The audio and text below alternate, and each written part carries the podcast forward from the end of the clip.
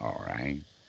So this is the Friday evening sangha um, for uh, for the U.S. and that uh, today uh, we have uh, a question uh, using the word suffering, and that um, possibly um, we all suffer under a bad translation of the word dukkha that in fact in the Pali the word dukkha does not actually mean suffering.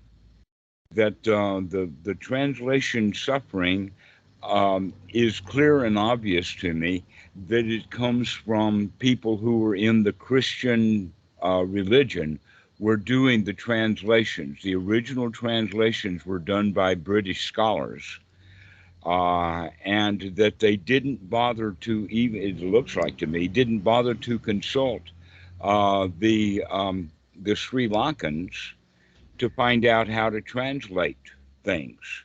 And so everything that we have not only are, are the translations themselves, but the the lexicons and the dictionaries that they built are now the foundation for the new translators. So when uh, a new monk wants to learn Pali and starts to do his own translations, he looks up the words in the dictionary or in the lexicon that are co- completely wrong. That um, Thai has a much better translation of, of the Pali, but uh, Thai language also is a very difficult language to learn.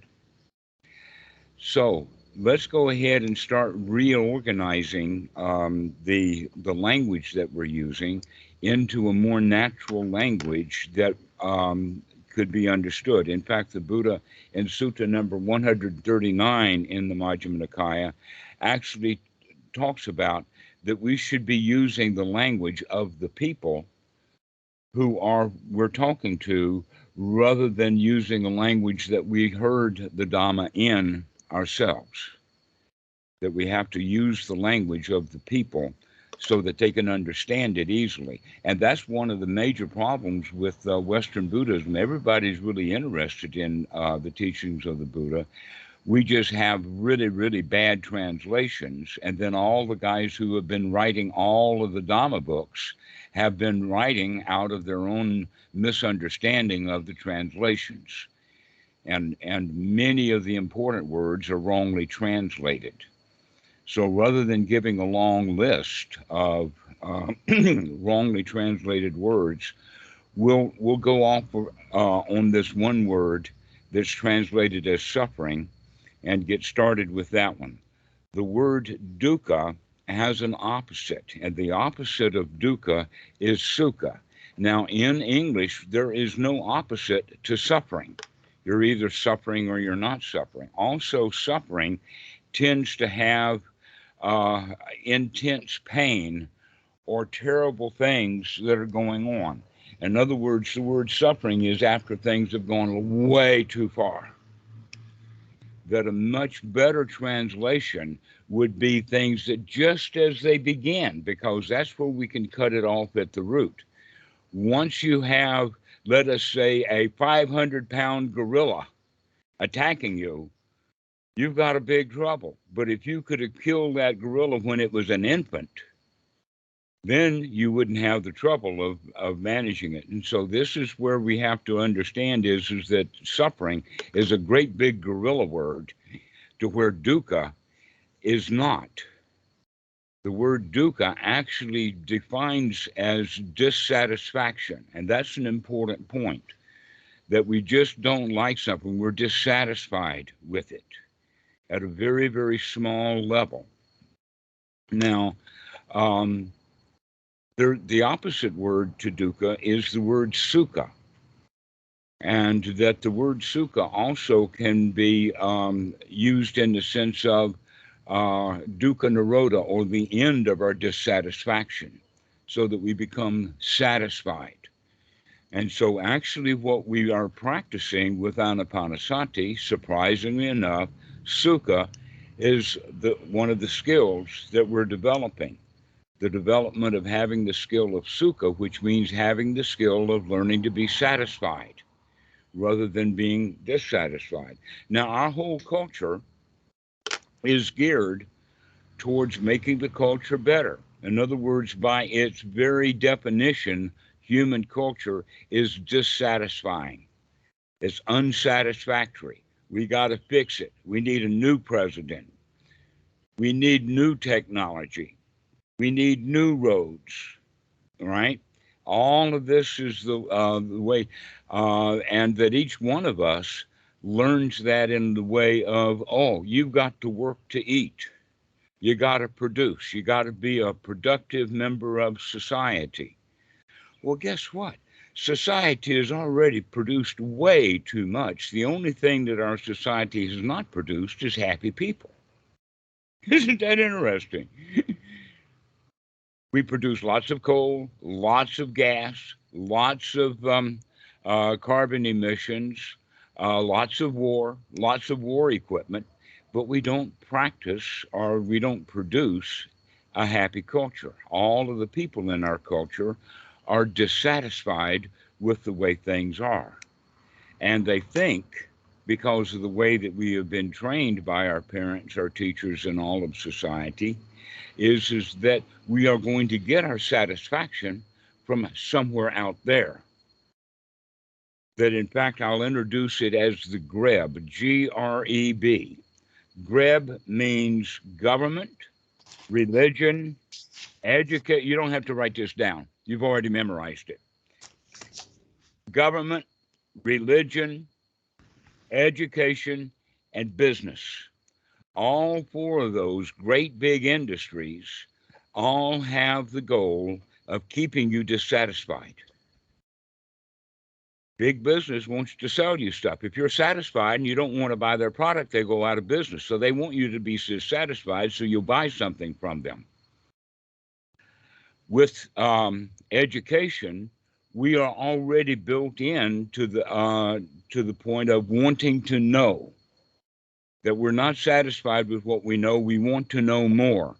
We want to get it exactly right. We want to figure it out. This is a deep seated, uh, almost an instinctual kind of thing, but uh, it's certainly um, reinforced through the society. Therefore, education has gotten a great to be a great, great big business. Also, the government wants to keep the people dissatisfied, surprisingly enough, especially in democracies. Why? Because if people are satisfied, they won't vote. If this party wants to give you new things that you don't have and you're dissatisfied without them, so you'll vote Democrat.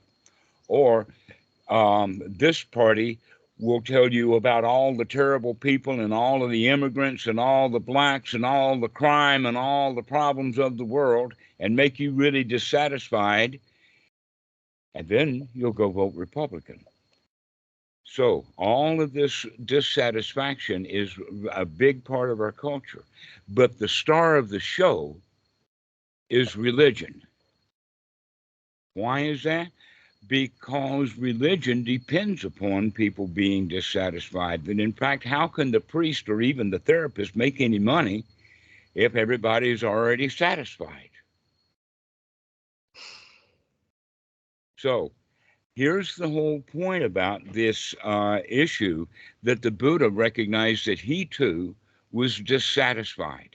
Everybody is dissatisfied. Um, some animals are satisfied sometimes. That in fact, this um, I'll use the dog as an example, because the dogs normally spend a whole lot of time in the here now, and and right here, right now is okay, but the dog will lay uh, with one ear cocked, or they'll they'll be watching to see if there's anything that they should go do. They're also dogs are very very territorial and so they're they're looking to who's coming into their territory so that they can become dissatisfied and go out and chase the stranger away so um, one of the things that we understand is is that this dissatisfaction ultimately becomes a habit. And after it becomes a habit the way that we're dissatisfied becomes our destiny. And religions are really really big on destiny. They want to say that, oh, you've got, you're destined, that you're part of God's plan, that in fact you cannot get yourself out of a state of dissatisfaction. Who are you to be good? Only God is good. That's out of Romans 5. And you have to take Jesus as your Savior in order to be saved. You can't save yourself. Your dissatisfaction is built in. They called it original sin. And so this is where religions are. They're they're the star of the show because they're saying not only are you dissatisfied and we're going to keep you dissatisfied, you're not ever going to get any satisfaction from us until after you're dead. If you're lucky. Other than that, if you're lucky, you'll go to heaven, but more than likely, you're going to get into real dissatisfaction called suffering. You're going to go to hell. So, if we have that habit of being dissatisfied, then that will create our destiny. The example of that would be he who lives by the sword dies by the sword. I'm sure that everybody has heard that cliche. And it's actually obviously true when you think about it that if that 20 to 25 year old excellent marks, uh, swordsman continues to go around using his sword, cutting people. By the time he's 85 years old and he's still using that sword, some young buck's going to cut him in half. He's someday going to have to put that sword down or he's going to get killed with one. So, this is how we think about every bad habit that we have. If we don't put that bad habit down, it will become our destiny. But we can't change habits very easily. We can't change destinies at all. But what we can change is the little dissatisfaction we have in this present moment. That's what the real teaching of the Buddha is. And yet, in Western mentality, we have the idea that, oh, it's suffering, it's great big, and it's going to take a long time to deal with it the Western mentality has a long schedule, uh, like education. Wow, does it take a, lo- a, long time to get an education? And in uh, some places, wow, does it take a long time to vote?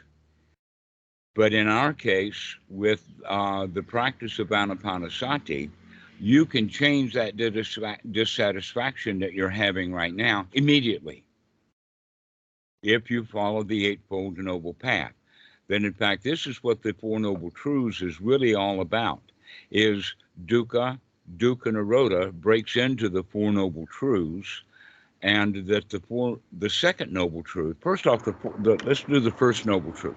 The first noble truth says that there is dissatisfaction. It actually does exist, but most people think that the dissatisfaction is built in, that it's there.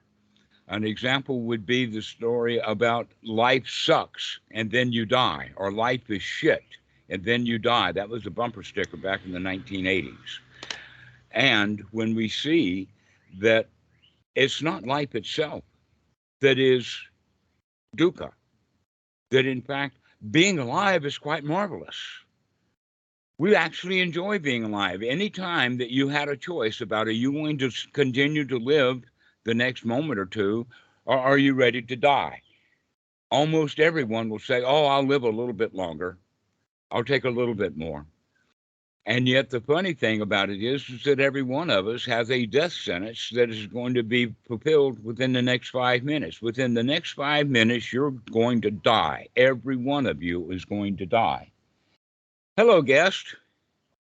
Hi, can you hear me? Yes, I can hear you. I've never used Skype before. Uh, but Well- so, yeah, don't, don't let me interrupt you. I know I'm here late. All right, I'll uh, I'll I'll continue on, and you can just catch up because basically we're we're uh, early into the conversation, and we're talking about the first noble truth of the Buddha, dukkha, which Okay. is not translated as suffering. That's the wrong translation, giving everybody a bad idea about it because suffering is a huge thing uh-huh. and dissatisfaction is a little thing. And we're talking about a little thing, dissatisfaction. Okay. All right. Now, life itself is not dukkha. Everybody wants to stay alive, yet everybody's about to die. Everybody's going to be dead. Everybody that's on this call is going to be dead within five minutes, unless you take the next breath, because the next breath is going to keep you alive. If you don't take your next breath, you're going to be dead really soon. And not only that, but you're going to be in a great deal of dissatisfaction, almost to the point of suffering, if you don't take that breath.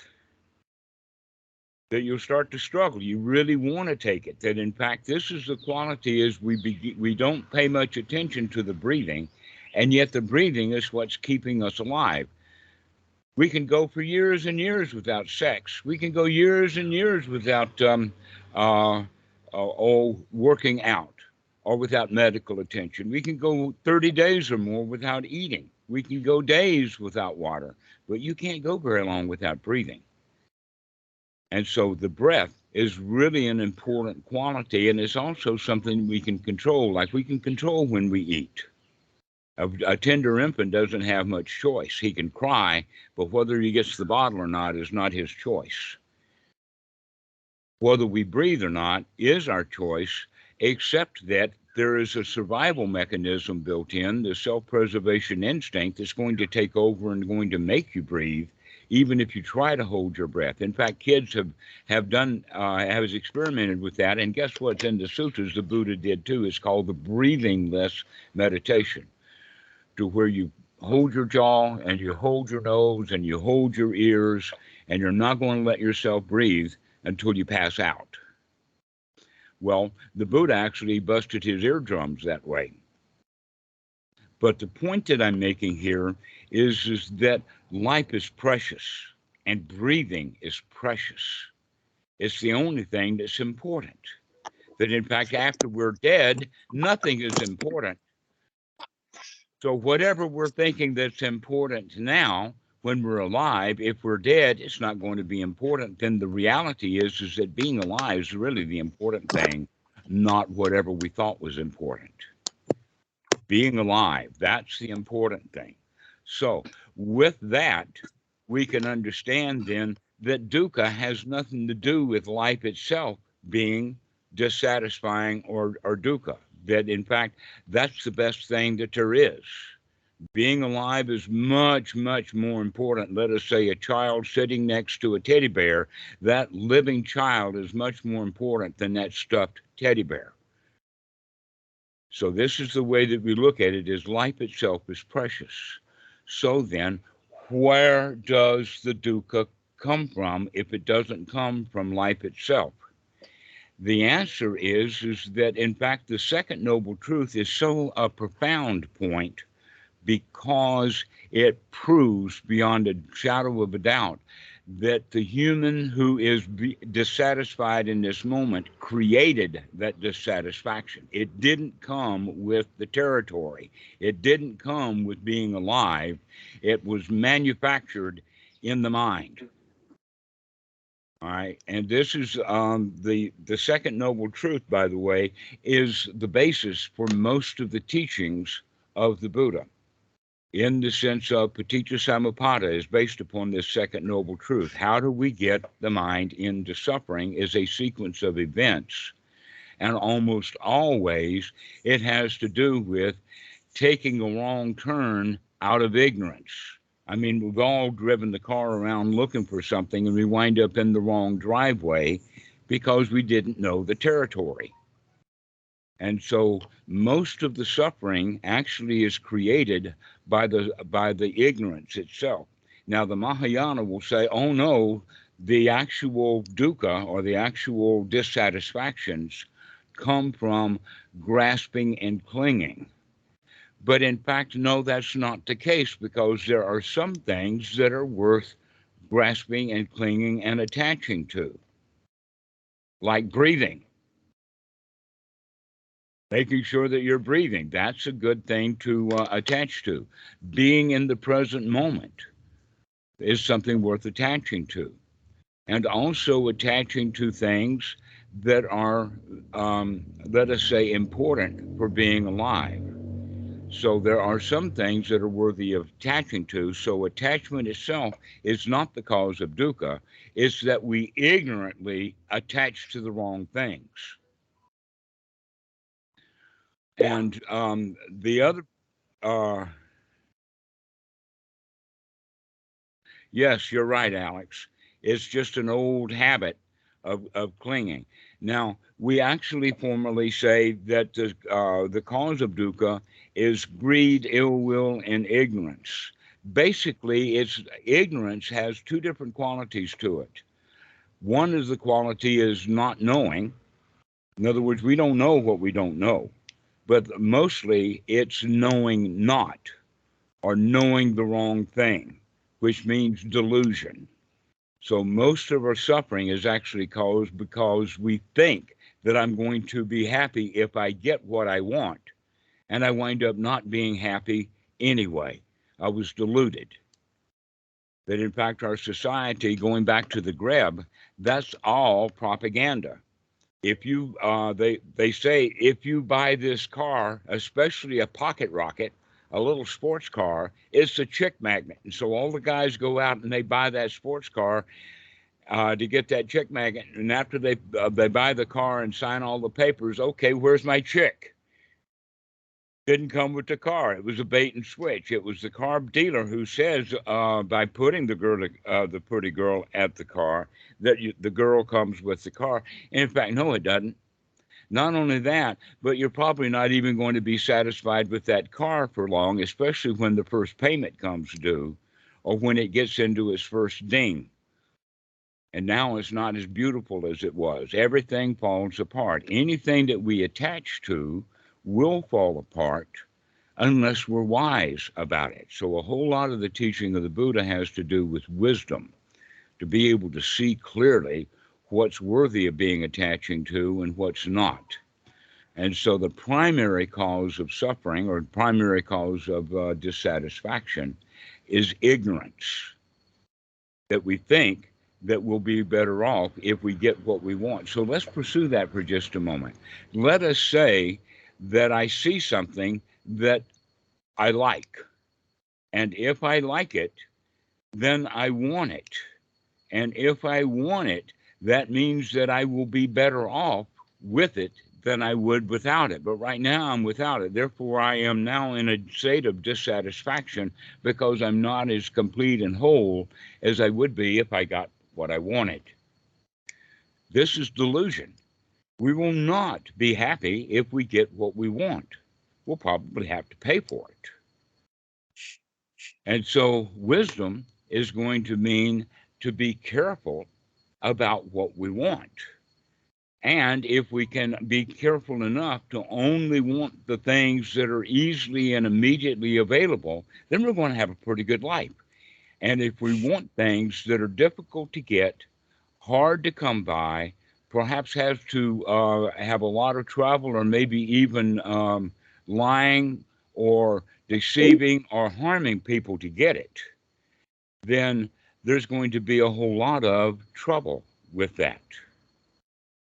So, if we are wise about what we want, then we're going to get what we want easily and we're going to be happy most of the time. So the Buddha then talks about um, let us get it down to the fundamentals. They call it the four requisites. Only work with the things that we actually require in order to have a good life. In other words, we don't need a great big house, a little one will do. We don't need a great big salary, a little salary will do. We don't need a, um, a closet full of clothes, one item of clothing at a time will do. We don't need huge hospitals. All we need is just basic enough medication, enough medical uh, attention to be okay. And yet, look what medical science has done with um, uh, what bee stings and Botox and um, uh, plastic surgery and um, fitness and all of that kind of stuff is because people are dissatisfied with the way that they look. But they're dissatisfied with the way that they look because they've been told how they should look and they believe that. So it's all out of ignorance. In fact, how you look is irrelevant. In fact, here's something that's quite beautiful. I like this, and that is I'm really ugly. I know I'm ugly. I have been ugly my whole life, but that's your problem, not mine, because I don't have a mirror. I don't have to look at it. and so it's okay for me that I I'm ugly. That's your problem. Exactly. That's fucking right. powerful, Dhammarato. Jesus. Pardon? That's Huh? really powerful. Very powerfully said. Mm-hmm. Well, if we care about what other people think of us, then we're going to be constantly in a state of dissatisfaction because everybody goes around disapproving of everybody else. Mhm. And so, if we need the approval of other people, we're looking for love in all the wrong places. That, in fact, the key to it all is, is that we can start to look for the love in just the right place, which is right here inside. That this is the, the way. And so, if we can, ever how we do it, get into a state of satisfaction, then in that moment, we're not in a state of dissatisfaction. So this is the third noble truth is to being free from the dissatisfaction so that you you feel comfortable and happy that basically there's a set of words to to use with this and then I'll do that in the next one when we start talking about well there is a method that we can come out of the dissatisfaction but we do it in this particular moment because we're not going to be able to change habits easily. Those take a time, and we're certainly not going to be able to change a destiny. But destiny is really an attitude anyway. So let's let's start with the eightfold noble path. Now, the important point about the first um, aspect of the eightfold noble path is right viewing or looking. Most people don't actually investigate and look because they already have figured it out. And once we figure something out, we turn it into a concept. And so we live, we go around living in a in conceptualized world that has world views. And one worldview, you could say uh, say it simply, would be I can get away with it. I can go and do what I want to do, and I'm not going to get caught or if I get caught, I can get forgiveness. But in either case, I'm going to get away with it. And then there's another worldview that's hold, held by most people, and that is, oh, no, you can't get away with it. We're going to build prisons. We're going to have cops. We're going to have an army. We're going to have uh, accountants and lawyers. And if we can't get you under control that way, then we're going to hire a priest. We're going to get you. We're going to punish you. You're not going to get away with it. Now, these are the two kind of worldviews that you could see, and that these two worldviews, um, you're, you're, uh, Anna, you're a therapist, so let's bring some therapy into this for just a moment. Okay, you can say that the that the worldview of I can get away with it is Eric Berne's child ego state and that uh, you can't get away with it is the parent ego state, the critical parent. And that the kind of observation that the Buddha talks about changes it from a concept into an investigation. So here's where the adult comes in to actually open our eyes and take a look at what's going on within a context. And this context is what's happening in the body, what's happening in our feelings, what's happening in our mind, and what kind of state of mind do we have. These are the four kinds. And so this is what's worthy of investigation. And so we wake up, we take a look at what's going on, we see it clearly, and now we can make a change. These three items are on the Eightfold Noble Path, and they're basically in this sequence, but I changed the sequence just a little bit for the students to understand that though right view comes first. In other words, everyone here had some right view in order to come in contact with me. But in our moment by moment practice, sati comes first because we have to remember to look. And when we don't remember to look, what that means is, is that we're going back onto the automatic pilot or going back into instincts or going back into the habits. So the habits are like the default position based in instinct. So with the uh, when we start to actually remember to look, now we're investigating and we can figure out whether the thought that we're having right now, for instance, is this a wholesome thought or is it not a wholesome thought? If this is a wholesome thought, then everything is okay. If it's not a wholesome thought, then that means that we're in some sort of dissatisfaction. Hmm.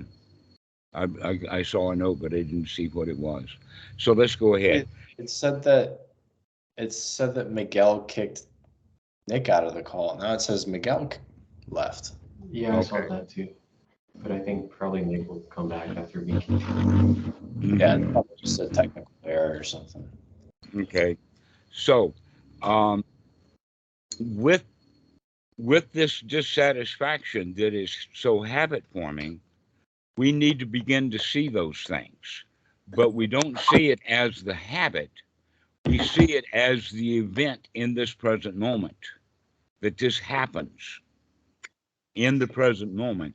And we can see it if we're looking. So let us say, here I am practicing meditation, and Goenka says, when the mind wanders away from the breath, never mind, start again. And everybody who has practiced enough knows that, yes, the mind will wander away. But when we catch the mind wandering away, that's what actually then is a hindrance to us being able to watch the breath or to be in, in the present moment. Watching the breath is something that we do in the present moment. So, if the mind wanders away, let us say that it wanders away to an argument with Aunt Susie. I just had an argument with my aunt yesterday, and now here I am sitting in meditation and think, or sitting in the posture of meditation, thinking about Aunt Susie. And then I, I remember to wake up and take a look. Oh, I'm having a thought about the argument that I had with Aunt Susie. Well, guess what? Aunt Susie is not here right now. I don't have to argue with Aunt Susie right now. She's not here. Wow, what a relief it is. I don't have to argue with Aunt Susie right now. All right. Now, what I have just done with those thoughts is that I've changed the thought from an argument with Aunt Susie into recognizing that I don't have to argue with her right now. That I can change the thought. Aha, I see that I was arguing with Aunt Susie and I don't have to do that right now. So I'm making a change. This is the uh, uh, the Eightfold Noble Path is to wake up, look at what we're doing, and making a change. Wake up, take a look at what we're doing, and making a change. So by changing that, I'm actually gladdening the mind or brightening the mind. Now, in this case, what I mean by gladdening or brightening the mind, I'm not talking about actually having happy thoughts or happy words, but rather I'm actually changing my uh, attitude or my mental state from being dull, angry at Susie, into, oh, I don't have to fight with her right now. She's not here. And so I'm actually brightening the mind itself. Now, one of the things that happens when we talk about this is the student will uh, say, Oh, I'm supposed to have happy words to say, and I'll say that. For instance, in Metta, they say, May all beings be happy, or uh, everything is all right right now. But then they don't believe it because what they're doing is they made a rule out of it. The rule would be, oh, you're supposed to have happy thoughts. You'd better have happy thoughts, kid. If you don't have happy thoughts, you're going to be here. We'll see, that kind of structure are coming out of the superego or out of the parent is just more um, criticism rather than changing it, uh, as Berne talked about, changing the critical parent into a nurturing parent. So instead of saying, you ought not to be uh, arguing with Aunt Susie in your mind right now, you ought to brighten your mind and clean things up. Instead, we can go with that nurturing in the sense of, wow, isn't it nice that we don't have to think about Susie right now? That's really okay. We don't have to do that. And so we begin to change our attitude into a nurturing attitude. The, the nurturing attitude is, is that everything is okay, everything is fine. You see, one of the things that we do in Western society is, is that we, we think that if I screw up and get caught at it, I'm going to get punished. Therefore, I'm a bad person that should be punished. And that the, the right way to do it would be to nurture ourselves for the failures that we make rather than criticizing ourselves for it. So here's a fairly good example about that. A tender infant, when it's a newborn, doesn't take a full crap, a big turd until about two days in. And everybody is really happy when that infant puts out that turd because that proves then that the um, the digestive system of this tender infant is working properly, and so it's a celebration. And I've seen them. I've seen them several times. I've seen them recently. Even great big yellow turds. That I don't even. That turd's almost as big as a baby. How could that baby put out one that big? But then the baby grows and let us say is 16 years old, and now he takes a dump on the floor in the front room. Mommy's not going to be happy and nurturing with that one. She's going to be very critical for her son to come take a dump on the front room floor, right? So mommy made a change. When the infant was tender and young, we nourished. And when the infant grew up into a child, the, the parent became critical. And she remained critical for years and years and years. And so the child then is left with, well, where is all of that nurturing that my mommy gave me when I was a little kid? The answer to that is, is that it's up to us now to do that for ourselves if we can remember to nurture ourselves, including uh, loving and nurturing ourselves, warts and all that we have to learn to love ourselves with our mistakes because if we do not um, uh, accept our mistakes, then we don't want to see them. We want to reject them. We want to deny the mistakes. And because of that, we can't see them well. We can't fix them. But if we bring them in in a nourishing way and look at the fact that we've made mistakes and we've hurt other people and caused problems, now we can fix it because we accept ourselves the way that we are. We can, in fact, confess. We can, in fact, get it fixed if we want to. But here's the problem with confession is, is that confession almost requires rehabilitation. Oh, I'm not going to do that anymore, or go and sin no more. That's why another reason why we hide it is because if we hide it, we can keep doing it and we don't have to fix it we can still do what we want to do, even though it winds up in dissatisfaction. So when we go for, oh, well, I'm going to start living a satisfied life, that means that I can be satisfied with my mistakes. And then I can be satisfied as I fix those mistakes, one mistake at a time in this present moment. And the mistake that we just had was remembering to have an argument with Aunt Susie because Susie's not here. Why should I think about having an argument with Aunt Susie when Susie's not here? That's kind of um, schizophrenic in a way. And yet we do that all the time. We continue arguing with the people that we argued with.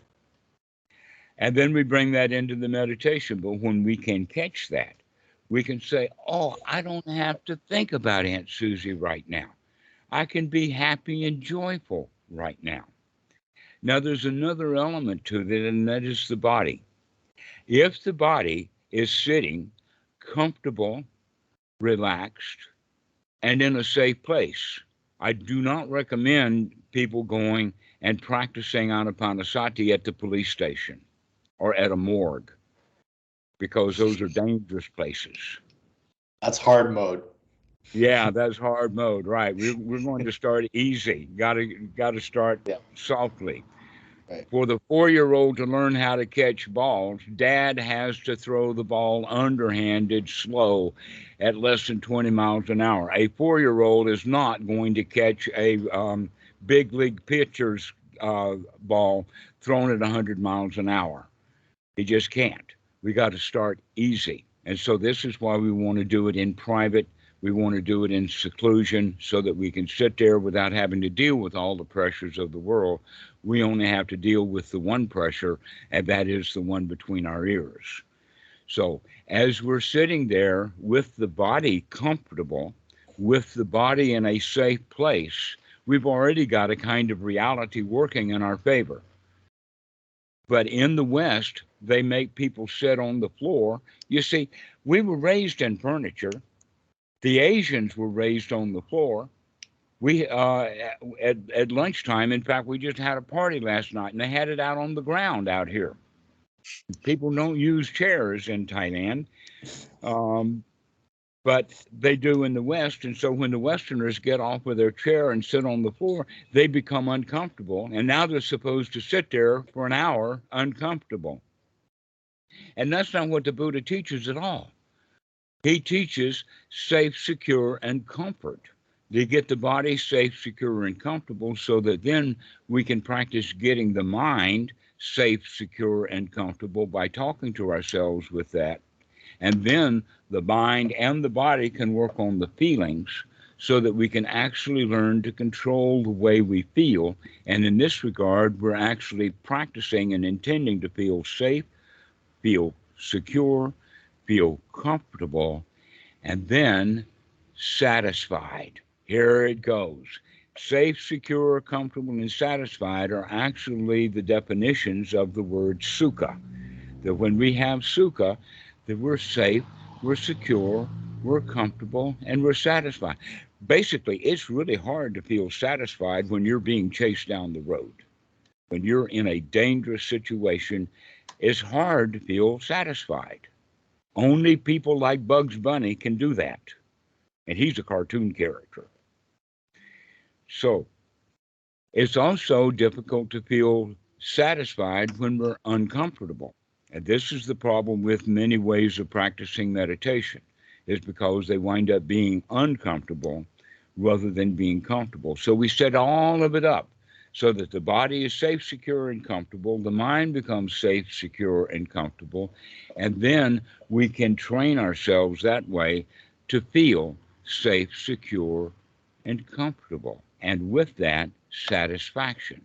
And guess what? That's all it takes then to get out of the first noble truth of being in dukkha, in dissatisfaction, into the third noble truth. It can be done within a second or two. All we have to do is wake up and recognize I'm having an argument in my mind with Aunt Susie, and Aunt Susie's not here. Wow, what a relief that is. Susie's not here. Susie's not here. I don't have to do anything. Wow, I, I feel really comfortable and satisfied and safe now because Susie's not here.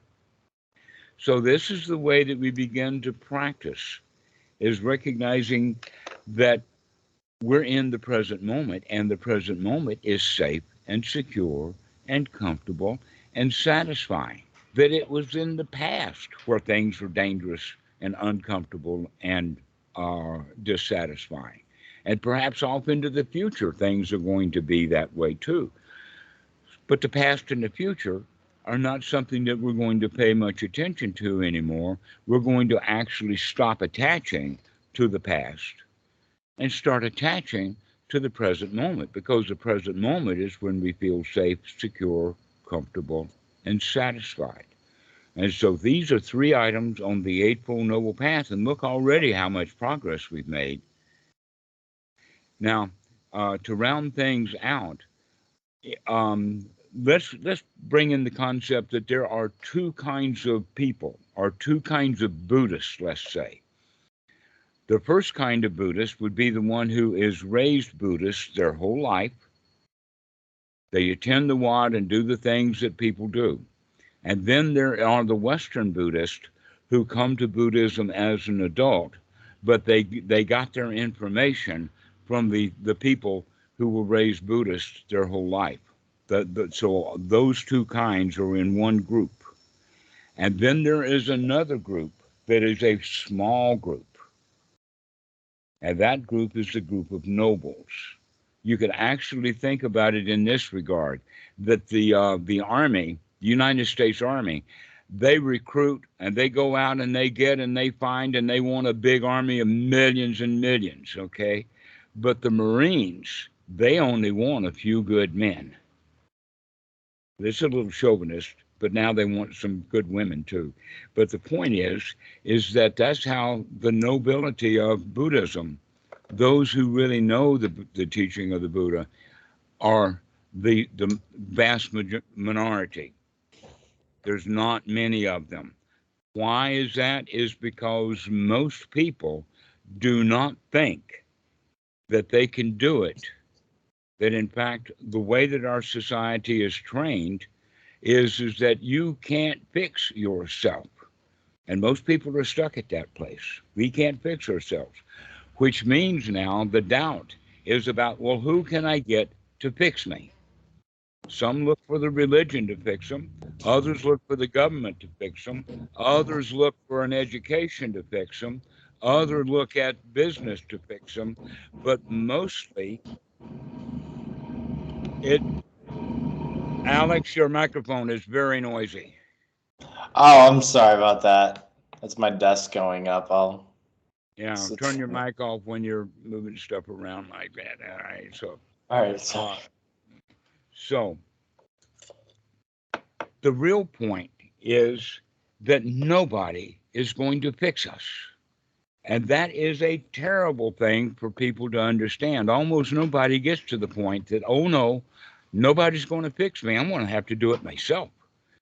This is actually the teaching of the second noble truth. Anybody who fully understands this, uh, the second noble truth, has to come to the point that if all of this dukkha, if all of this dissatisfaction is manufactured between the ears, then the only way for it to come to a stop is, is it's going to have to stop between the ears. It's not going to be coming from the outside any place, not from a religion, not from business, not from government, not from getting a good education. Nope, it's going to have to be repaired here. We're going to have to change that wisdom or excuse me, change that ignorance into wisdom. We're going to have to investigate. And that's what the b- investigation is all about, is to see this thought so that we can change this thought. Now, a lot of Western Buddhism actually um, is only partially there. For instance, the Mahasi method, they say, oh, you have to wake up and you look. But then the next thing to do is wake up and look again wake up and see the dukkha, wake up and see more dukkha, wake up and see even more dukkha. And eventually the student begins to wake up and see that he's living in his own city dump. Because they're not taking that third step of fixing this thought, making a change to this thought right here, right now, with the right effort to change it from an unwholesome thought to a wholesome thought. So this is all that's necessary is changing that thought from an unwholesome thought to a wholesome thought, time after time after time after time again. Because we built those habits up. Basically, we built our habits by talking ourselves into feeling bad. Now we're going to start talking ourselves into feeling good. But it's not from that critical point of view of, oh, you should remove those hindrances. Oh, you should feel good. Rather, it's allowing yourself through nurturing to actually feel good. That it's okay. Everything is all right. Everything is fine. Now, that brings up the second level of doubt. There's a second kind of doubt in there. And that is, is that once we figure out is nobody's going to help us, we're going to have to do it ourselves. Now, the next doubt is are we up to the task? Can we do this? Because, I mean, we've been failing at meditation for years. I've got students or I've had people tell me that they've been meditating for 50 years and they still haven't gotten anything out of it, uh, except a lot of knowledge. And don't argue with guys who have been practicing for 50 years that they know all about it and they'll really drive it right down your throat hard, big time, if you disagree with them. But they still don't know what they're doing. So the whole point then is that we have to practice in a way that gives us the the uh, the belief or the understanding that we can do this. So it's actually quite simple. I mean, uh, everybody goes around having this thought and then that thought and then this thought over here, and we just go around. Sometimes it's a cycle, and we'll have nine or ten things that we think about, and they're just in order and they just pop up, and here we go. But the important point is, is that we can change the mind. We do that all the time that we're sitting here eating dinner and, and we hear a sound, uh, a big noise, and we stop eating and we go see what that is. We just changed our mind because something, a, a noise happened. And that ha- and we don't even recognize it because a lot of that stuff happens very fast. But what really is going on here is now we're beginning to understand that it's actually quite easy because the mind is so easily changed it's quite easy to change the mind from an unwholesome thought to a wholesome thought. And then it'll change right back to that unwholesome thought. Never mind, we just changed it one time to a wholesome thought. We can do that again and again and again. That uh, a lot of the practice has to do with repetition. But that's true with anything. You're not going to learn to play the piano unless you actually sit there and repeat over and over again, doing that scale, doing those chords, etc or playing any musical instrument, but that's also true for any sport or anything that we learn to do. We have to practice at it. I remember when uh, I was a little kid that I wanted, my mom did all of our clothing. She uh, sewed on her sewing machine, and I wanted to snow, sew too. But I did it when she wasn't there. So I, I would watch her what she'd do, and then I'd go to the sewing machine and make a great big mess because it was the first time. But she says, oh, you have to hold the, the, the material so that it won't bunch up like that, and then you can do it. And so by showing me how and me practicing, I learned then that I could sew. Automobile mechanics are the same thing. The reason why we t- take our cars to the mechanic nowadays is not because they're so complicated. In fact, they're even easier to fix now than they were years ago the it is the fact that years ago there were no mechanics in uh, rural South Carolina. We had to fix our own gear, and we learned to do that. And so uh, nowadays people don't fix their own cars because it's easy just to get somebody else to do it. But inside of our own mind, there's no way that we can do that. We're going to have to fix that ourselves. But there's a skill level that we have to bring up to that and by practicing and gaining some success and saying, yes, I can change this thought. I don't have to think about Susie right now. I don't have to think about anything right now. I can just sit here and relax. And when we do that, then we say, by golly, I can relax. I can change my thoughts. And this gives us an, a, a little bit of a feeling of being success. I can get myself relaxed. I can get myself, in fact, into a state of satisfaction.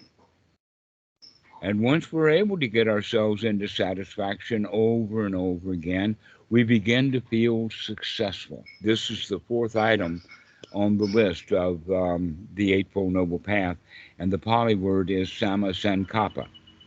And it's basically changing the attitude from being a victim to a winner. I'm, I'm sure, uh, Anna, that you're familiar with Fritz Perls. Top dog and underdog. That's what we're talking about here, okay? That we are all born as an underdog. We are all born as a victim. We are all born uncapable. All we can do is suck But wh- whether the tit gets in the mouth or whether a bottle gets in the mouth is not up to the infant. That's something that somebody does for them. We can't feed ourselves. We can't dress ourselves. And when we get to the point that we uh, we have to learn to walk on our own, and that's hard. And somebody's going to hold our hand when we go down. And those are big people up there. And so we start off and stay in that victim's position, and we grow up in that victim's position looking for help, looking for love in all the wrong places, and li- living a life of dissatisfaction. When can we change that? Well, this is what this practice is all about is let's practice something that we can get good at and then we feel like that we can do something. We become satisfied. We become not just satisfied but successful at being satisfied. And when we become successful, that changes our attitude from being a loser into being a winner. And that's basically what this is all about. The Buddha was known as a lion. He's got his mojo. He's got confidence. And that's what we're building. We're we're building that confidence that you can live your life happily.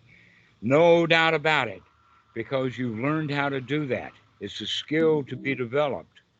Now, um, going to the point about um, um, therapy, I was in therapy for, for quite a while, and I noticed that a lot of people who were in therapy with me, because we did a lot of groups back then, is that they could figure out what it was that needed to be changed, but they wouldn't put the effort in to make the change. And so week after week, they'd come back with the same problems.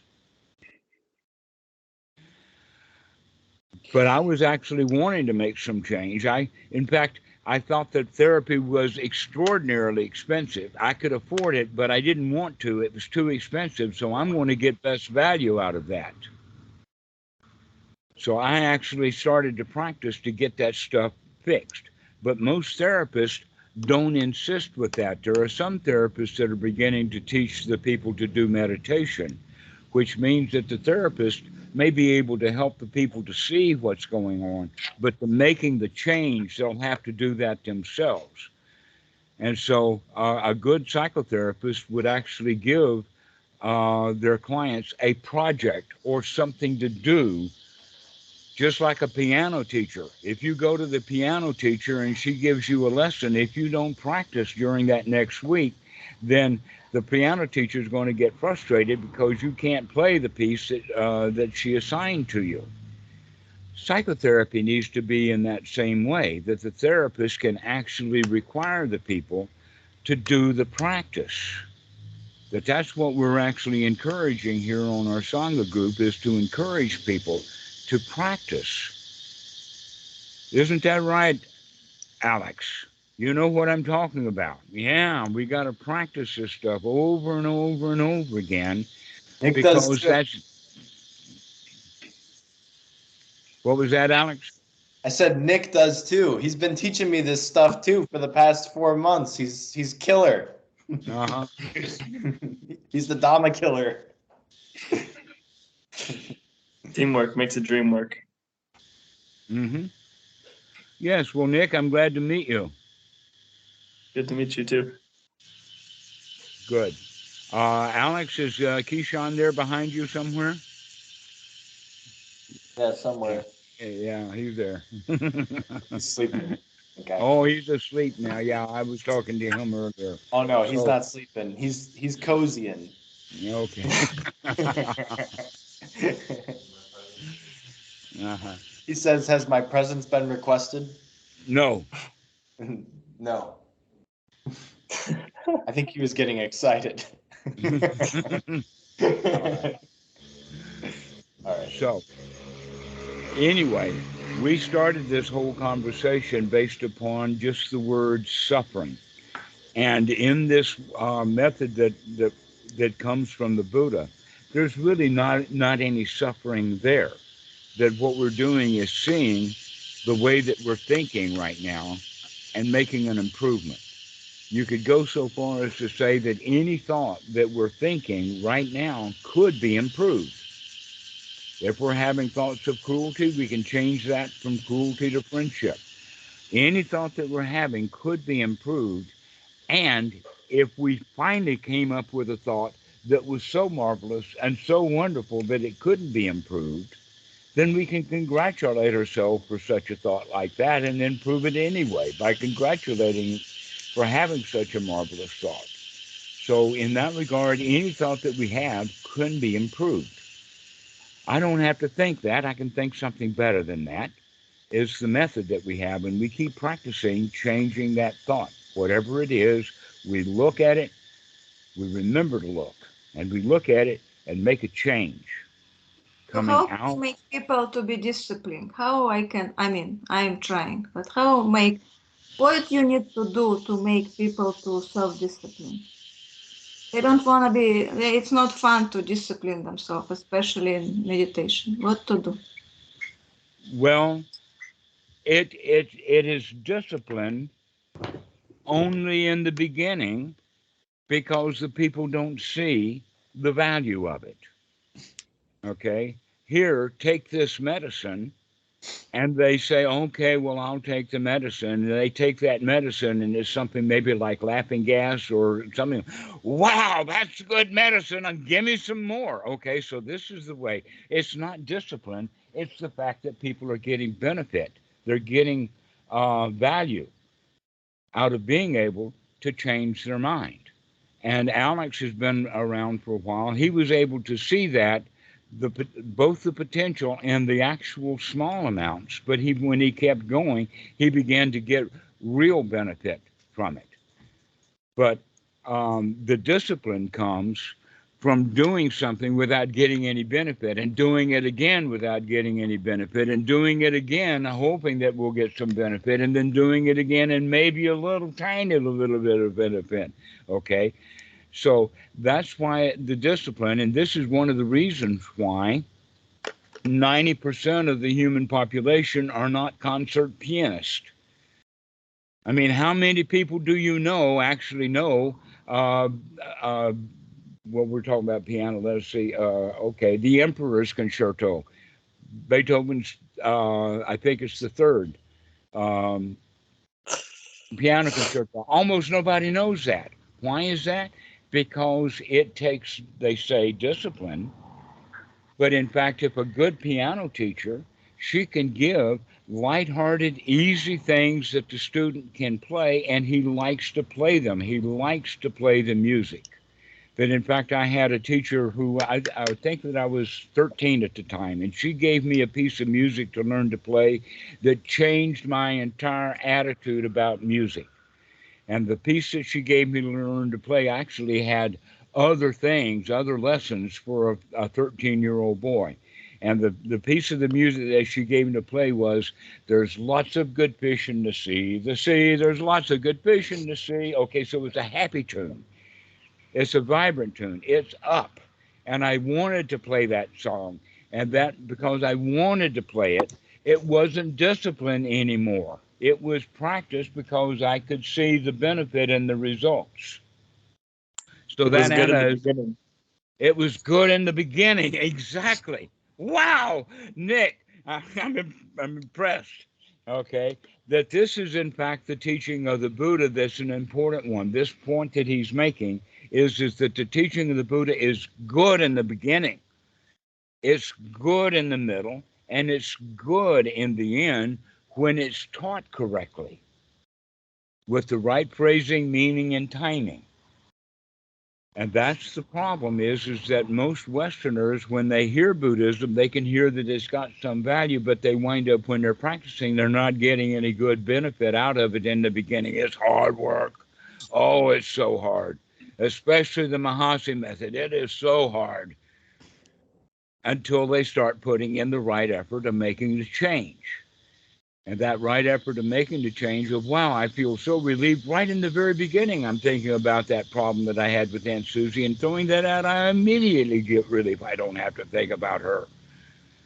But until I knew this, I wouldn't have thought, oh, well, the reason I feel so bad right now is because I'm still worried about Aunt Susie and my argument with her yesterday. But if I can throw that stuff out, now I could be happy in this present moment.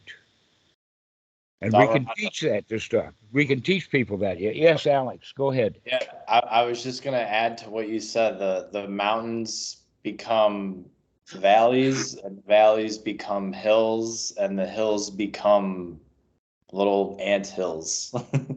It just, you know, it gets like smaller and smaller and smaller. Uh huh. And what is getting smaller? The importance. Mm-hmm. Importance. Yeah, things are not important anymore. You see, the reason that I had that argument in, in my mind right now about Aunt Susie is because I thought that important. I thought that that argument with her is important. And I got to go finish that for her. I've got to win that argument. I'm going to tell her all about it. And I'm sitting here in meditation thinking about all the stuff. I use the example of um, uh, uh, of Aunt Susie, but it could very well be your wife, your boyfriend, your husband, um, uh, people that we're closest to. When we're thinking about them, we're generally not thinking about them in the best of terms. We're thinking of them in the terms of they're broken. Like my my argument with Aunt Susie, Aunt Susie's broken, and boy, I'm going to fix her. And you can see how much suffering that is. And the fact, the real reality is, is that Aunt Susie's not broken. It's my mind that's broken about Aunt Susie. And if I can change my mind about Aunt Susie right here and right now, I don't have to have that argument with her. I can be without that. And so, whatever it is that the students or the therapist uh, clients are, are, are thinking about, they can change those unwholesome thoughts into wholesome thoughts. And we practice that over and over and over again. And pretty soon, we begin to have much more uh, frequently having wholesome thoughts and less frequently having unwholesome thoughts. But the best part of that is, is that once we rec- recognize that I can change my mind, now we have that confidence. And that confidence builds. We turn from being the bottom dog or the underdog in our own minds for the entire society to being on top of the world. I'm the boss here. President Reagan or President Nixon or President, uh, who's the president now? Trump? No, no, no, Biden. Whoever the president is, I'm better than he is because I can sit here on my porch and have fun. And those guys sitting in the White House are miserable. They are so unhappy. They've got so much work to do and so many enemies to deal with, and I don't have to think about any of that stuff. So I'm a whole lot better off than that president. and when we recognize that, we can become uh, we're like on the top of the world. So I'll leave you with this last analogy on that, and that is is that the story is is that everyone, every one of us, is an emperor of our own pile of dirt. But most people see them buried under their pile of dirt. A few people, especially, um, uh, well, there's a certain class of people in various things in martial arts and sports all over the place, are the kind of people who are trying their best to crawl out of their pile of dirt. You could say that this is, in fact, the Mahasi method. They're not just buried under the pile of dirt, they're struggling to get out of it. Then there's the third option, and that is just sit on top of the world, be above the world, be above it all. And guess what? This is only an attitude change, and you can change your attitude immediately from being an underdog, being buried under all your crap, into sitting on top of the world. It's really an attitude change, and you can change your attitude that fast. You can't. Yeah, I see that smile. Finally, I got a smile out of Anna. so this is what it's really all about: is making a change and congratulating ourselves for making that change. And we do that over and over again, and that's that's life. We're no longer in the state of dissatisfaction. We're in the state of satisfaction. We're we're the emperor of our own life. You're the boss of your feelings. See, most people think that they are uh, um, out of control. I feel bad. I feel sad. They identify, I am the feelings. And what we're doing here is we're actually becoming the observer of the feelings. I am not the feeling of anger. I see the anger. I see, aha, I see you angry. Aha, I see your argument with uh, Aunt Susie. The reason is because I'm actually angry at her. But it's not me, I am angry, but rather I see the anger that's there. And so by seeing this anger, we recognize I am not the anger. I'm the emperor. I'm the boss here. And anger, what's that? That's just a little feeling, and I can just manipulate that. That it's not my boss. Most people think that they're out of control of their feelings, that the feelings themselves are the boss. No, it's just a habit. But we can change that habit right here. The habit of smoking can be stopped by simply taking that cigarette and putting it out. That's all it takes. Just put it out. Mid smoke. I don't need this smoke and just put it out. That uh, the word stop is in fact uh, one that we, that we use. There's some sutras. There's one where uh, the Buddha says, And "Angulimala, I have stopped. You stop too. Oh, yeah. Just stop. Stop thinking about Aunt Susie. Stop chasing people around and just sit down and enjoy your life. Because you're the emperor. So this is a religion idea that uh, keep your mind in hell and be happy, or it's just a practice. So you're not practicing safe place. You just take yourself in some police station. So kind of saints, it's just those who able to practice in police stations, or it's a religion trick of you must to make keep your uh, your mind in the hell. Well, once you get the confidence, once you get the skill of being able to do that on your own, then you can go out and do it in the public. But not first, because it's too heavy. All right. Another way of talking about it, which is also uh, part of the way that the Buddha mentions it, is is that uh, uh, the the sutta, by the way, is called the Half Sutta. That's the name of the sutta, half. And Ananda comes to the Buddha and he says, uh, Sariputta just told me that friendship is half the Dhamma.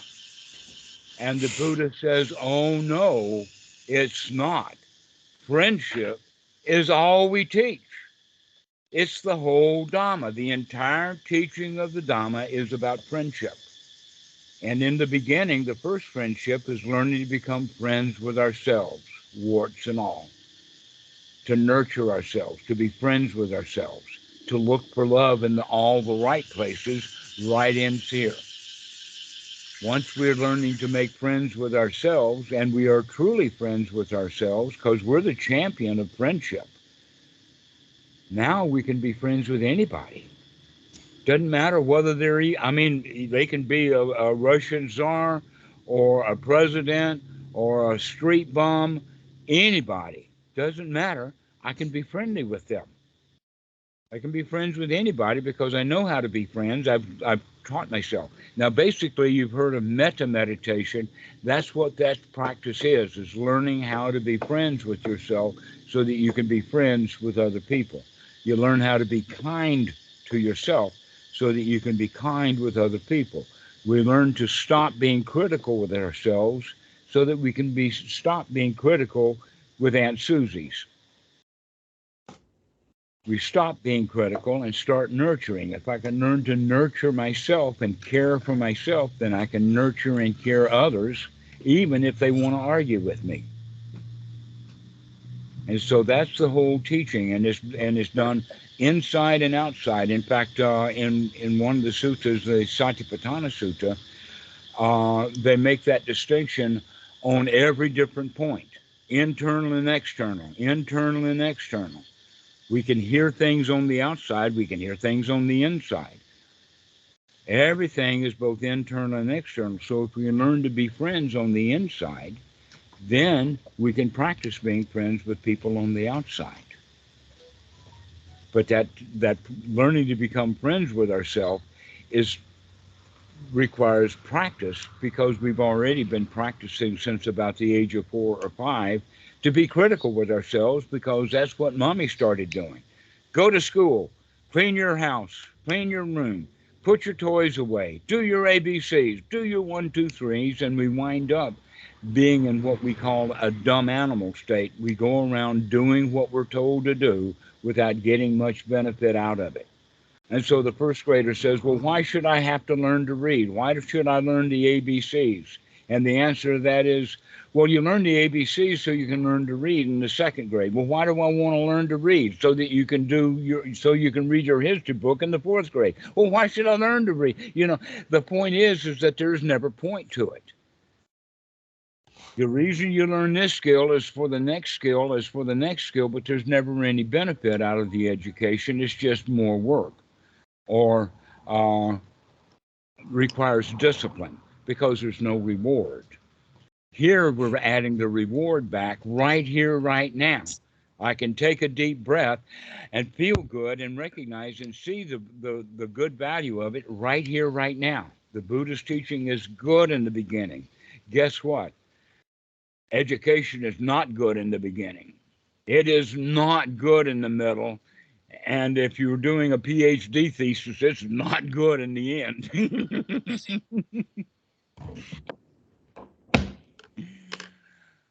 but the Buddhist teaching is. And that's why. That answers that question strongly, Anna, is, is that it doesn't require discipline, it requires success. So we have to teach them to do it right the first time. So I would recommend everybody just take a deep breath and say, Well, I don't have to argue with anybody right now. Everything is okay right now. Ah. We can put a big smile on and recognize that right now is okay. And that's all we have to practice is right now is okay. And if we practice that, then even for the for the therapist, sometimes people come in and really get on your nerves, right? The answer to that is, well, right now I'm okay. Yeah, sometimes people come in and they get on my nerves, but even when they're on my nerves, I can still say, he's not on my nerves right now. I can handle this. I'm the I'm the competent one. I'm a good therapist. I can handle things like this, no problem. And so I don't wind up getting uh, frustrated at the client. But in fact, I can begin to start joking with the client and say, "Ha ha! I see that again." and again and again and again, and I don't have to get frustrated. Alex will tell you that. He's come back with me with the same problem over and over and over again. I don't get frustrated. We just deal with it again because we're slow at learning, and that's okay. and so that's all there really is to it is is that it doesn't take any dedication or any effort that we have to do it without getting the result. No, we're looking for immediate and instant value, and we can see it immediately. Oh, wow, I don't have to think about Aunt Susie, for example. Or another one would be, um, oh, here's an example. Imagine that you were suing someone, that they had taken thousands or maybe hundreds of thousands, maybe a million dollars and that you want to sue them and get get retribution and reward. And then you talk to the to the lawyer and the lawyer's trying to talk you out of it and no the court costs us so much and we'll have to get a jury and you know things like that. And finally the guy comes to the conclusion well i'm going to have to drop this case. I just can't do it. And then the week after that he starts thinking about that case after he's informed the lawyer and closed the case and he thinks about the case again. But this time he says, Wow, I don't have to do that case. That whole thing is empty. I don't have to see those people. I don't have to think about that guy. I don't have to do that anymore. Drop it. And now I can feel good. But so long as I'm doing that case, so long as I'm pursuing that case and, and opening the court case and filing all of those papers and paying that lawyer thousand dollars a month or whatever like that, I'm in misery, thinking that if I do win the case, I'll be happy. Or in fact, while I'm processing the case, I am miserable. And the right thing to do is to stop, to drop the case. You're not going to teach that dude lessons anyway. And you're probably, even if you sue him, you see, here's the thing that I've just learned on the, uh, about um, the court cases that they've had so many of, and that is, is that if you can settle, you get the money. If it has to be um, uh, done in court and the law and the uh, the jury uh, determines how much, the likelihood of you getting that money is very low. You won't. You're not going to get the money, even though the court said that you get the money. But uh, in a settlement, in order for it to actually settle, the settlement is you get the money. You get the money in the settlement, or you continue the case. But if you continue the case and you win the case, and the court determines or the jury determines how much money, you're probably not going to get it because he doesn't want to give it. He wants to give you the money when you're um, negotiating for a settlement. He wants to give you the money to get out of the court case. But if he's lost that court case, he's not about to give you any money, not happily. You're going to probably have to sue him three or four times. The same, exactly that's what happened with O.J. Simpson. They got the money awarded to them by a trial, but he didn't pay it. The same thing happened with Al, uh, what's his name? Uh, one of the guys who was uh, lying about um, um, uh, the the kids shooting. Alex they Jones. took him. Yes, yes, that's the one. Okay, and they took him to court and they won. And now he's doing everything he can to hide the money. If he had settled with him, he'd have had to pay. So when you think about that, even if you take that course uh, case all the way through court, you're still probably not going to get any money out of it. So why stop? Why do you? Why would we sue? Just stop. And now I can feel good. Okay, so this is a way of looking at things is that many things that we want to do because we think in, if we do this and it's going to take months or years or whatever like that to get it done, we're not going to be any better off after we get it done. And we still don't feel really good. So why not just quit and feel good intentionally right now? Wow, I'm glad I don't have to do that.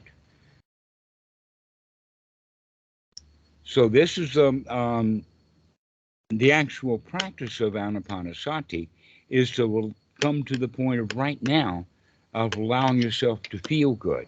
Feel what I mean by feeling good safe, secure, comfortable, satisfied, and then successful.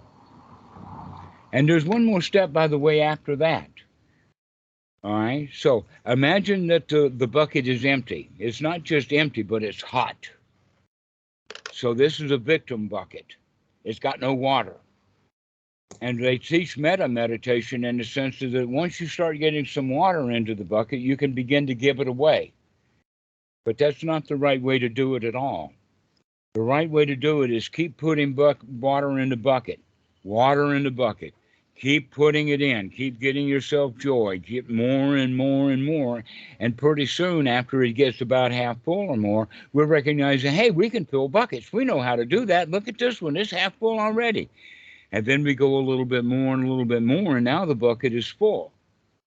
But we're good at putting more water in the bucket now. We really know how to do it, but all the water that we put in the bucket now overflows over the top of the bucket and it goes all over the place. Now that's real metta. And that's also real wealth. Real wealth is the wealth that just spreads all over the place because you can't have help it. You've got too much of it. The bucket is too full. Your cup runneth over. This is the way that we were practicing anapanasati is to you get to that point that you feel wealthy. You feel wealthy after you feel completely successful and we feel successful after we feel satisfied. So it goes like this safe, secure, comfortable, satisfied, successful, and then wealthy. And now that's being on top of the world. But we're not talking about money anywhere in this. It's got nothing to do with money, it has everything to do with how you feel, your attitude. This is what we're working on is to getting a, a, the attitude of being a winner being exuberant, being overflowing. That's the way. and we practice that. Alex, go ahead. Yeah, Dorado, this is uh, so great. I love hearing uh, the wealthy. Just, I love it. You're overflowing. You're an overflowing cup. It's just that that makes so much sense. I love that. Um, I'm curious what suggestions you might have to deal with like when we're in public and we're feeling really really really good and we're smiling really really big and no one else is it's uh sometimes that can be uncomfortable and Well, yeah. wait a minute, wait a minute, wait a minute. How can smiling and having a good time be uncomfortable? The answer to that is is that the thought that you had is is that somehow you're responsible for those other people. That your smile should be a good enough smile that they smile too. yeah or that like the thought that comes up is like people are going to see this as weird or they're going to start looking at me you know so i mean I, I see the thought but it still is like ah it's it's like the the great big feelings and the great big smile get subdued just from being in public like it's like a trigger response you know it's i, I feel like it's something prior to thought I, I but i'm not trying to argue No, no, I understand what you're saying. And Okay. here's something that I've heard before. And hmm. that is is that oh, my smiles in public will not be well received. oh that too yeah that one too probably yeah Well, that's what you're talking about. That my smiling or my uh, my positive attitude is not going to be well received. Okay, where did that come from? Because that's just a concept. The reality of the situation has to be tested. Hmm. That I I do that on a regular basis. I don't go out often, but when I do go out, I am happy and cheerful, and it always gives a good response back from people. They Mm. like it. They like being uh, uh, treated well. Then, in fact, one of the students just told me uh, when I said uh, that we have to, if a cop comes up, stop being afraid of the cop and treat him like a human. And one of the guys says, "Oh, if you did that, they'll bust you immediately because you they think that you're trying to manipulate them by being kind to them." The answer to that is no. Not necessarily. In fact, generally no. Uh, that if you are trying to take the Mickey out of a cop, he'll know that.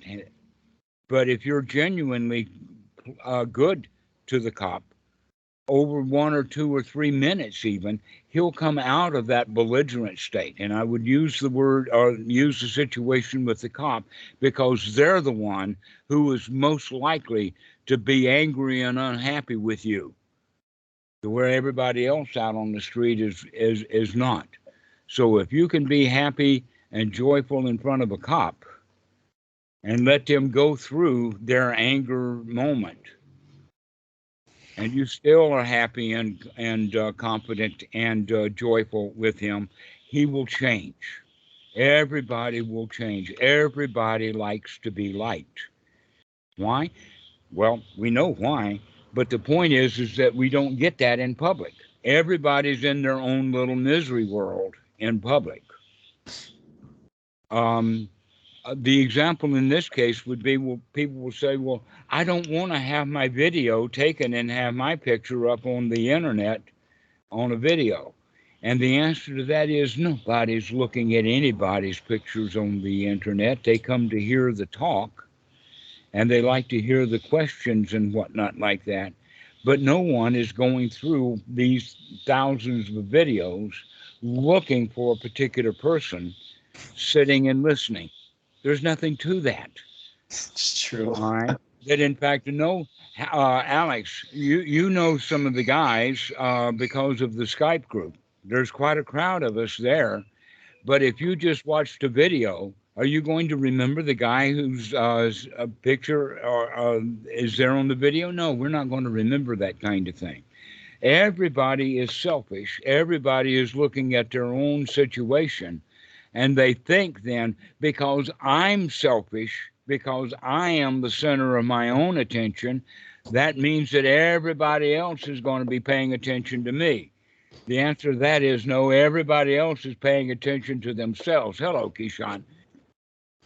I was gonna say that uh, when I'm on the train in the morning with all the commuters and I'm doing Anapanasati, my smile is like so big, Oh, really? and I just, but I just assume nobody's looking at me. Everybody's on their phone. Nobody's paying attention. Nobody sees what's going on. if they were to look No. up, they'd be a real happy guy, but they don't. Yeah. Even if you're a happy guy, it don't mean anything to you or to them. yeah, exactly. They don't care. They don't care. Alex, nobody But cares. You go around with your smile on. Now, here's the thing that's most important is, is that your smile is your business. Your mind is your business. Your life is your business. But their life is not your business. Those other people on that uh, uh, train, Keyshawn, with you, are not your business. The government is not your business. Global warming is not your business. The price of gasoline is not your business. What is your business is to be happy no matter what's going on. But most people think, oh, well, I've got to go fix global warming. And when I fix global warming, then I can be happy. They'll be dead. Well, no. Another way of looking at it is global warming means things are going to be hot. Can I enjoy heat? Yeah, Your so phone what if the sea level day. rise? Pardon? What was that, Nick? My mom's always complaining like, "Oh, it's it's so so warm. It shouldn't be this warm." I'm like, "It's nice. It's warm." It's nice and warm. Yeah. exactly. So whether it's hot or warm, or whether we like the uh, the temperature of the air, is a matter of attitude. Whether you care? Yeah. Why why should we care how hot it is? The only thing that I care about is can I handle it? Am I the boss here? And when I'm a victim of the heat, that's when we want to change the heat so that I'm not a victim of it. But if I'm a winner, if I'm on charge, if I'm the boss here, let it be hot. Or let it snow, let it snow. I don't care. It's not my business. What is my business? Having my mind straightened out, being happy. But in fact, that's what most people would want out of psychotherapy, and they don't get it because they don't practice, because they don't have, uh, um, they don't have the instructions, and the instructions are actually quite easy. Never mind, start again. That's that's that's all the instructions that we need. They have instructions. They don't do it. They don't do it, huh? Well, have them do it right in front of you, They do it and they feel good and they don't do it. and then they don't do it later. They forget. No sati. No suching. Well, it keeps you employed at least. Actually, there's uh, Anna. We don't have time for it today, but uh, I hope that I see you again. There's more that we can uh, talk about. Uh, most specifically, in that statement of what you just made is they don't do it. They'll do it in front of me, and they don't do it. All right. And what we need to do is investigate your attitude right then and there. Right here, this attitude of they don't do it. All right. And, and and you don't and you don't feel good and neither do they. So we need to make a change in there someplace. That in fact I can imagine that if a therapist sent uh, had that attitude about every client they had, that they're not successful with this client, that client, the clients don't do this, they don't have that, and they won't do that is very much like the doctor who has patients and they die one after another, after another, after another. Right? Failure. Failure. One failure after another, after another causes burnout. What's the point? Psychologists, nurses, doctors, police, social workers all get burned out. I've even seen lawyers get burned out. Why? People. Because they're not making the change they need to make, and they wind up having one failure after another after another. That in fact, the word in the Pali that we're talking about here is the word upekkha. Can you handle failure? You can if you're the winner here, if you're the boss. But if you're a victim, victims can't handle failure. They get burned out. They try and they fail, and eventually they quit. Don't quit, Anna. Don't quit your therapy, your therapist's job. Don't do it. Figure out how to do it correctly so that you get good benefit. So that you can help people and they do what you say. And we can work with that at a later time. Don't get burned out between then and now. Not yet, not yet, not yet. Not yet. Excellent. All right. Well, I think it's just been a good call. Uh, Nick, it's really good to uh, to see you. I hope to see you again too. Also. Yes, thanks so much for having me. Lots of fun. All right. Well, Uh, we'll see you. Got go ahead, Keyshawn. I was gonna say, Dhammarato, if you can grab me for five minutes, I got one, uh, website piece after the call. All right. Why don't you just call me right after this call finishes? Excellent, okay. Okay. Anna, good to meet you. I hope to see you again soon. Yeah, good to meet you, Anna. Yes. Good to meet you. See you, night, Alex. Bye bye. All right, bye, guys.